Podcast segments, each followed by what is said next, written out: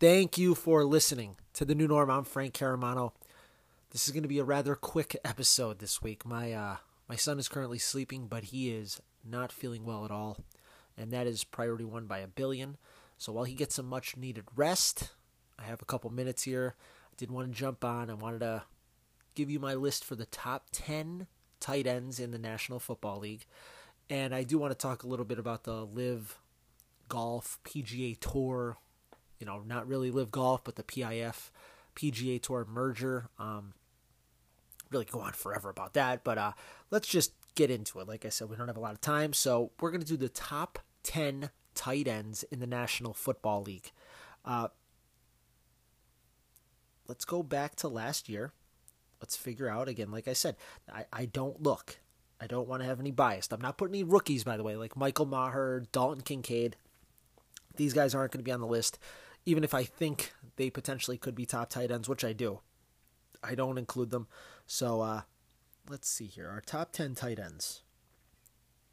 Last year, going into the season, I went with 10 being Freiermuth, 9th being Dalton Schultz, 8th being Mike Gesicki, 7th being TJ Hockenson, 6th being Darren Waller, 5th being Dallas Goedert, 4th being Kyle Pitts, 3rd being Mark Andrews, second being George Kittle, and the top tight end being Travis Kelce.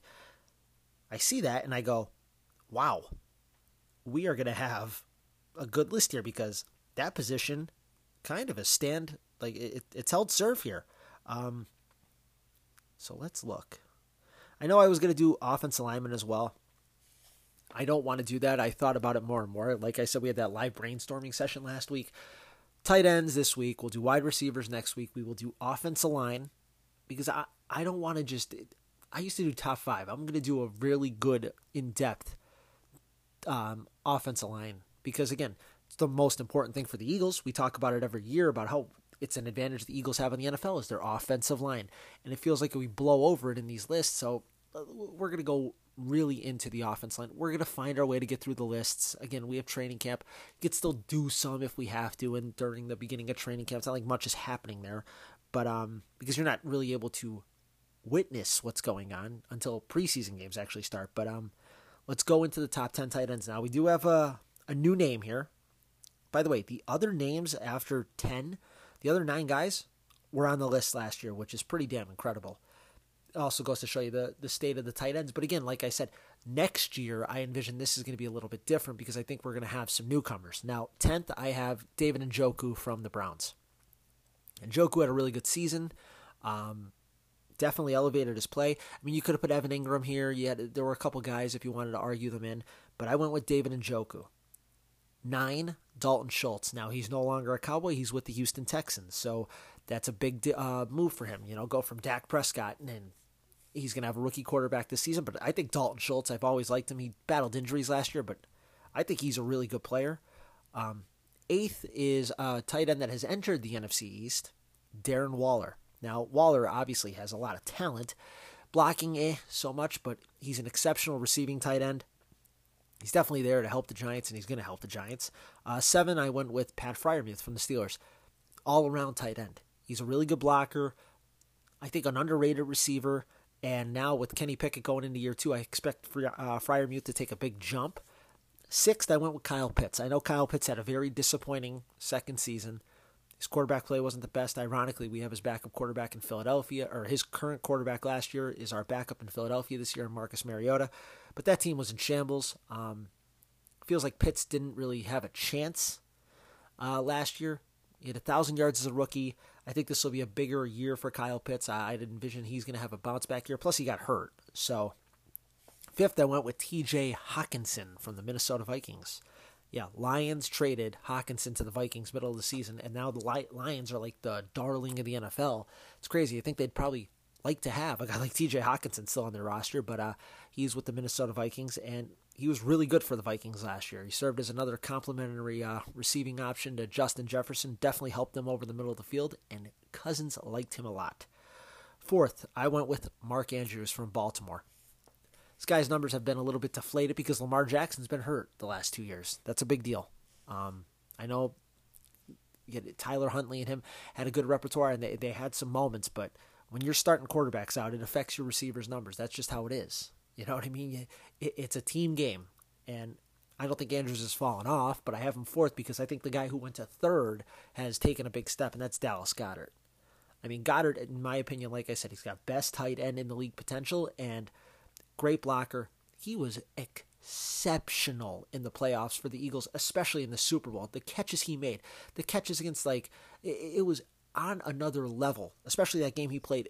The game he played in the Super Bowl is like the best game I've ever seen him play. He made contested after contested catches. Dallas Goedert is so good. His problem is just staying healthy. If he stays healthy, he's going over a thousand yards. I have a big spoiler for everybody. That to me is the bet of bets. Two, I went with George Kittle from San Francisco. I mean, clearly, if you watch the 49ers when they got hot last year, the catalyst of that offense behind Christian McCaffrey was definitely George Kittle, and he is an exceptional blocker. But number one, um, he was a major part of how the Chiefs beat the Eagles in the Super Bowl. Uh, Travis Kelce, he's still the number one tight end in the league. It's not particularly close right now. Uh, he is just an exceptional receiving tight end. Um, underrated blocker, but he is the cream of the crop still. But you know, it's pretty cool to see a list that had nine guys on it last year stay the same. I mean, but I like I said, I think we're gonna get some turnover going into next season. Um, now, man, we went right through that list pretty quick, so I will have a couple minutes here. Like I said, it's not going to be a long episode. I mean, we could, t- you know, how about this? We'll start with the NBA Finals. Like I said, I've been talking about those last couple weeks. Nuggets are up two to one um, over Miami. Nikola Jokic is just playing on another level. Jamal Murray, I mean, Jimmy Butler, it looks like hasn't really hit it yet in this finals, so I'm not ruling anything out.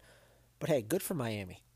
Good on them good on the Miami Heat. I mean, Erik Spoelstra doesn't get talked about enough in basketball. He, he is, in my opinion, I think he is the best coach. Um, you know, Pat Riley gets a lot of credit, but it's like you look at their roster and it's like he finds diamonds in the rough. I give him that fully. Like you know, Vincent and Strus and you know Robinson and go through the list. I got Caleb Martin. Um, but at the same time, it's like Spoelstra gets the most out of these guys. Like, he is such a great basketball coach. Um, it sucks for them. Tyler Herro hasn't played yet. You hope he's able to come back and contribute a little bit because, you know, Miami is. When you look back at this run, especially since they signed Jimmy Butler, like they've been close. They played in the finals in the bubble. They were a foot away from the finals last year. Here they are in the finals this year. Uh, and you look at their roster and you just go, how? How? How are they this good? And it's I think Erik Spoelstra doesn't get enough credit. He to me might be the premier coach in the entire NBA. I really mean that. I truthfully mean that. And I think he deserves his flowers. I mean, he, this guy is exceptional. Now, we'll be talking more about the finals next week. We'll probably have a winner by the time we're talking next week. But uh, let's, before we actually get into the LIV Golf thing, let's talk a little bit about the Eagles in this respect, though. DeAndre Hopkins is still out there. His name was mentioned in Nick Sirianni this week. Here is, like I said, my big thing with the Hopkins thing. We, we touched on it last week. We're going to touch on it again. I keep saying to this. We do we the Eagles need him currently? Of course not. No. They don't need him. They they are more than qualified to play, you know, the wide receiver position with the guys they got right now. AJ Brown and DeVonta Smith. I got a big spoiler. When we do the wide receivers next week, they're going to be in the top 10. Um, Dallas Goedert. We just talked about him. He's the third best tight end in the NFL. You know, Olamide Zaccheaus and, and Quez Watkins. I mean, I know Quez had a down year. Doesn't mean Quez can't turn it around. You know what I mean? I, I think we too often put people into pointing our finger and go, that's what they are. And not give these guys, he's a very young guy. I mean, like, he has the ability to improve. And Zaccheaus was, you know, a very solid player for the Falcons. But again, if AJ Brown or DeVonta get hurt, we're in a heap of trouble, heap of trouble. So that's why I'm not opposed to bringing in a guy, uh, bringing in a guy like Hopkins because it's insurance. Yes, it's going to be pricey, but it's insurance nonetheless for a team that you think can win the Super Bowl next season, and that's what the Eagles believe they are. Now, does Hopkins come in and cause issues for no again I don't know this stuff. That's where these talks have to happen. You know what I mean? You have to this stuff gets weeded out.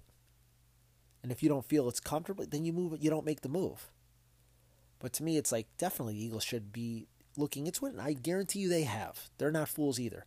Howie knows how close they are. A guy like this is on the market, you'd be a fool to not look into it finally, like I said, let's wrap it up. Let's let's get into um let's get into the LIV Golf PGA Tour news this week, right? Here's my whole perspective with with this whole thing. First and foremost, I mean, it's so much money for golf. And I am not a guy who's going to sit here and tell you that I don't, anybody can earn it, right? Like, you know what I mean? Like, you have the opportunity, if you get good enough at golf, to earn this money. I get that. I understand it. But it's like, we're playing with like monopoly money now. And I understand Tiger brought all this money in. He he is the needle. You know what I mean? Like he is the absolute needle of golf golf is what it is because Tiger Woods. He's the last athlete that I think we're going to be able to firmly say was bigger than his sport because he was. He was bigger than golf. But I mean, I look at it now and it's just like, what are we going to be giving out for the U.S. Open? Ten million, like, and again, hey, but the the reason I say this, it's like I don't care if you want to give ten million dollars to the winner of the U.S. Open. Please, by all means, do that. You want to do that for every U.S. like the women's, uh, the senior. Please, please do. I just look at it and I go, man, I just hate the way. And I know this is going to be a little off, and people probably don't want to. It's not political. I don't mean that in that way, but I just hate how, on one specter of the world, people struggle so much. Unfortunately, and it's like I think about people that are hungry, that are like I think about children that like go to school, for and I, and I just think about all this money that we throw into sports. Like look at the contracts these guys get. I mean, it's it's on another level. And I get it. I'm not sitting here saying that they shouldn't accept it. What are you nuts? If somebody offered you $250 million, you're going to take it. You know what I mean? You have a job right now. If somebody offers you triple your money, like, I understand that. That's why we work for money. You know what I mean? Everybody, the world revolves around money, unfortunately. But to me, it's like, man, there's just so much and I just wish that we could allocate that out so people didn't have to go with such less. You know what I mean? I, I it, it but th- that's not what people want to listen to. Obviously, you, that's a political thing, and I'm not trying to get political or anything like that. My thing with the the golf thing here. So, they make this merger. Uh, the PGA Tour, the DP World Tour, which is the European Tour, and LIV Golf are merging, right? But it's not LIV Golf, it's the PIF, it's the Public Investment Fund of Saudi Arabia. When that public investment fund got involved in golf, when they, you know, funded LIV Golf, their plan was we're going to get the best players and we're going to make them come here and we're going to give them too much money that they can't say no. And they didn't get the best players, but they got a lot of them. You know, Brooks Koepka just won the PGA Championship. He's a LIV golfer. Their whole point being is they were never a threat to the PGA Tour. Let's just get that out there. LIV Golf was no threat to the PGA Tour. They were a zero threat. They were on the CW. They were they had a playoff a couple weeks ago, and they were preempt or taken off the air for a, a rerun of a television show. Rating. I mean, it's it's crazy how bad their ratings were. I don't know why. Again, you would think it wouldn't be, but it's just I don't like their format. I think 48 guys, no cut. 54 holes, everybody's on a different hole, it's a shotgun start. It's like it's too not like you know what I mean? It doesn't feel like there's no drama to it. I, I know I know the whole point of everybody playing the on uh, on the course at the same time, so the conditions you're playing in are the same, or generally you're trying to keep it as fair as possible. I understand that concept. I, I'm not sitting here saying things shouldn't be tried. They tried it. That to me just doesn't work. They have a team concept it didn't work because again, it's it's 48 guys, and uh, whatever. But they were no threats to the PGA Tour. But what they were going to continue to do over there is the Public Investment Fund has 650 billion dollars. they were just going to keep paying players. They were going to take the best players from the PGA Tour. They were going to keep offering them absurd amounts of money to the point where they can't say no. And yes, some would, sure, but they were going to keep pulling players off. Like there was a guy this week, a report that came out there that said they were going to take another guy from the PGA Tour, um, a guy who was recently number one, a multiple major champion, you know, obviously whoever this guy was describing, he was pretty much he was recently number one in the world. He was describing Jon Rahm. You know, he's the only guy who fits all those cat, uh, criteria. I nobody knows if that's true or not. I heard for weeks they were uh, like last year they were going to get Cantlay, they were going to get Morikawa, they were going to get Matsuyama, and none of those guys left. So you know, you hear this and take it with a grain of salt. Um, you know, they offered Tiger eight hundred million dollars. By the way, that's a fake thing. I just want to get everybody out here. Tiger never entered in negotiation. Let me give you a heads up. If Tiger had said to them, Give me $10 billion, you want to know what they would have done? They would have given Tiger $10 billion because guess what? He's the needle. And if Tiger Woods is playing in your event, you're not on the CW and you're not getting preempted for a rerun of uh, Mad Men or whatever the heck they put on over it. You know what I mean? Like, that's the move. And if you're willing to just burn money on everybody else, you're going to burn it all on Tiger Woods. So when you hear 800 million, throw that number out. He never entered in negotiation. If he flat out came to them and said, "Give me 10 billion, you got me," they would have given him 10 billion. I I guarantee it. But the PGA Tour knew that they were just going to keep throwing money. They weren't going to go away. They were going to flood this thing out, and this deal was made. Now, do I think this deal was made because they thought they were going to flood them out? Not really. I think they made it because this thing was into um, a trial essentially was going on with the PGA Tour. There was litigation and all this stuff, and I don't know what was going to come out on the PGA Tour, but I think they were worried about it. They made this deal, makes litigation go away. They merge. Now, are the tours the same? No. Um, can the LIV Tour players? And I guess they could uh, apply to be on the PGA Tour next year. Sure, but I guess LIV Golf is still going to be its own entity. PGA is going to be its own entity, and then they're going to be all under one umbrella. Kind of like what WWE just did with UFC. They're under a new umbrella, but they still are the WWE and the UFC. That's kind of what's happening here. It's a merger again. Like, you know what I mean? That's the new thing. But I mean, it sucks for golf. I do. I mean, again, I get it. I, I, it's golf has a stigma as you know the rich person's game, and it's so pricey. It's BS how pricey they make golf. Like to, to be a member at a at a country club, and you hear that and you think, oh, ritzy. It's it's it's not what it should be. You know what I mean? Like people like to golf, they want to get better at it. Um, it's just I hate how pricey it is. I think it's bull. Um, and now you're to see this on top where it's like, yeah, you win the the freaking John Deere Classic, you're to get ten million dollars. It's like, come on, enough's enough.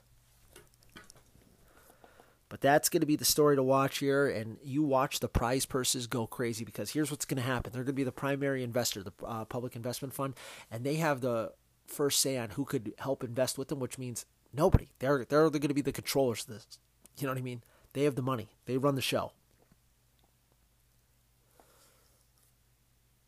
It's a very just topsy turvy, wild uh, time now in the world of golf, and you know the one thing I tell you is this: when you see the public investment fund, can they do this with other sports? You know, can they just offer players in other sports absurd amounts of money, not worry about TV ratings or ticket sales, and just hope that they put these leagues in a position to make similar deals so they can get ownership in other major league sport or major sports leagues? Like they're doing it with soccer. But like let's say Patrick Mahomes became available, can they just give him a twenty billion dollar a year contract to come play in their fake football league that they can make up and whatever and not care about what it looks like until the NFL goes, okay, hey, we need to just do business with these guys. They're taking our best players. Like, I guess to an extent, but at the same time, I don't know how much that would work. Um, if they want to buy a team, like I saw that floated out there this week, um, yeah, they could buy a team, sure, but I mean, I don't know what that would mean. It's not like they can spend absurd amounts of money on free agents or anything. There's a salary cap. They could build a create a stadium if they want or something like that, sure, but hey, they got monopoly money right over there, and they're not afraid to throw it, and they're using it on sports. So, money talks. I know people are mad, but it's just it is what it is. And I, like I said, I mean it's it's it's not ideal, and you got to hope that again. I really hope they don't have any part in doing these things in the NFL because or other sports because it's just not what you wanna. Obviously, like I I know their goal is to reform their image in the world, and hey, if you want to reform your, please do. But it's like that doesn't just because you paid Lionel Messi five hundred million dollars and you're treating him well makes everybody forget what's happened in the past. And again, it's political, but that's where this one all kind of lands on. That's it. Next week, though, we'll be back. We'll talk wide receivers. We're going to talk a lot more news in terms of things going around in the world in the sports, but uh, we'll get more into the Eagles here because there is some news coming out of OTAs. By the way, just a heads up, my boy Christian Ellis is absolutely destroying OTAs. And I know that doesn't really mean much, but I keep telling people that's the guy. Remember, if he starts, remember who told everybody first. It was me. Nobody else. Don't let these fools tell you any anything else. It was me. I said Christian Ellis, and I'm so happy. It's making me so happy to hear he is excelling in training camp, or in training camp, in the off-season training activity here. But I want everybody out there to stay safe, stay healthy, stay educated, and as always, go Eagles, go.